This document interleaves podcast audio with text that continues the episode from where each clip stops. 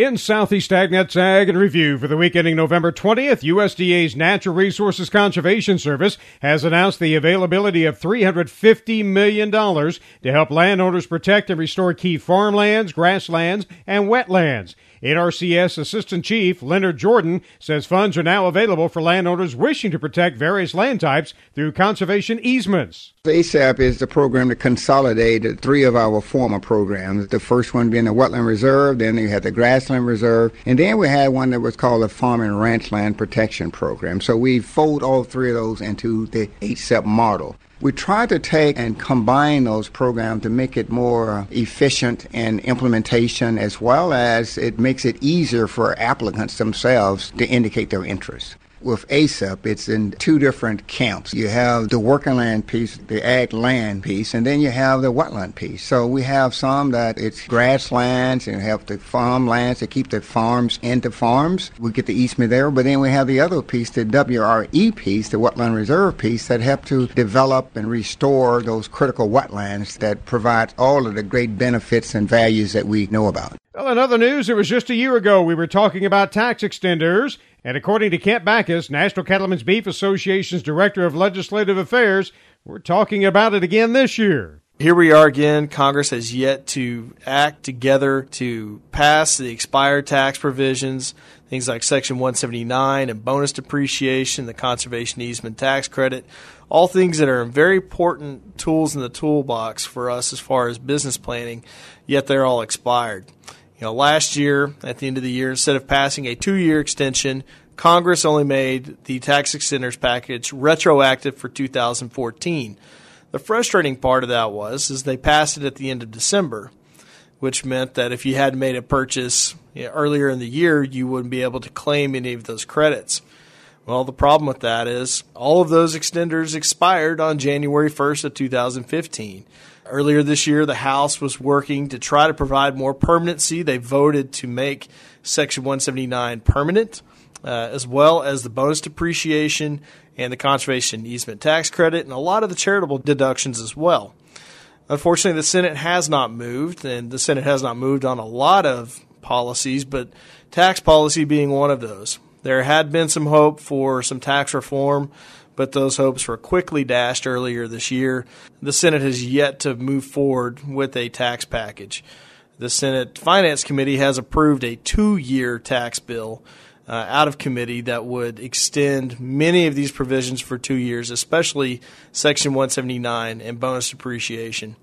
What we're asking now, here in this 11th hour, is for Congress to come together, pass a multi year package whether it be two years, preferably three, hopefully at least two years to allow some kind of uh, consistency in the tax code because this just gets frustrating year after year. Well, after details of the Trans Pacific Partnership were made available, many in the peanut industry spent time going through it to see how the industry would fare. Tyron Spearman has more details concerning peanuts and trade. More details have been announced on the Trans Pacific Partnership Agreement. It will involve Japan and 10 other Asian Pacific nations as they open their doors for more imports. The current Japanese 10% tariff on shell peanuts will be eliminated immediately. They have a quota, 75,000 metric tons. That will be phased out over eight years. The Japanese tariff of 12% on peanut butter, it will be reduced to zero in six years. And snack foods, Japanese buys a lot, but it'll be phased out. That's a 23.8% tariff phased out over eight years. There's even more. Vietnam has a young population, uh, 90 million people, and their tariff, which is 30%, will be eliminated within eight years. And Malaysia and New Zealand will immediately eliminate all tariffs on U.S. peanuts. It's a big agreement and it will mean more markets for U.S. peanuts. Right now, Congress has to approve it. The good news is China is not a part of it, and China has been exporting their peanuts over to Japan. But now U.S. peanuts can go in there duty free. I'm Tyron Spearman for Southeast AgNet. Here is also this week's Georgia Grown Moment. This is Georgia Agriculture Commissioner Gary Black coming to you again with your Georgia Grown Moment. This coming Thursday, most of us will sit down on a sturdy wooden chair at a beautifully decorated table filled to capacity with a wide variety of food, and we'll give thanks. In my home, we'll give thanks to God for the nourishment. We'll give thanks for those that we share it with, and hopefully give a good word of thanks for those who provide it. As we take this time to appreciate our blessings, I'd like to challenge you to dig a little deeper, to go beyond the traditional obligations of acknowledgement and truly think about who and what it took for us to enjoy this feast. Consider just how safe, affordable, and abundant the food on the table really is. And I also encourage you to think beyond the food on the plate and consider that wooden chair or the table it is placed on, the nice cotton tablecloth that covers it, and the shelter that it all sits under. All of this is because of our farmers and their efforts every day. From all of us at the Georgia Department of Agriculture, we hope you have a safe, enjoyable Georgia grown Thanksgiving.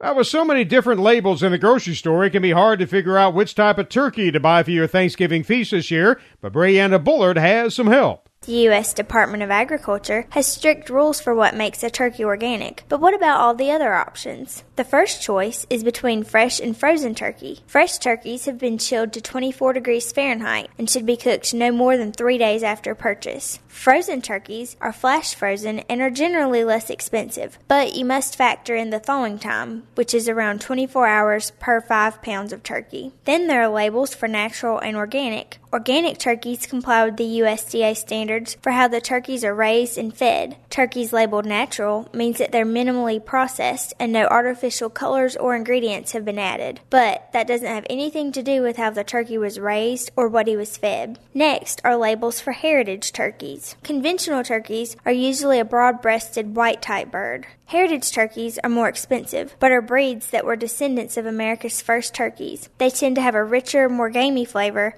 and are usually purchased directly from the farmer. The final rule for selecting the perfect turkey is knowing how big of a bird to buy. Generally, select a bird that allows for one pound per person, and if you want leftovers, choose a turkey that's around one and a half pounds per person. For Southeast AgNet, I'm Brianna Bullard. And to wrap up this week's podcast, Everett Griner says while a bowl of cereal and a cup of coffee may constitute breakfast for some, the most preferred breakfast food on the table is bacon. Bowl of cereal and a cup of coffee may constitute breakfast for you, but the most preferred food you can put on the breakfast table is bacon.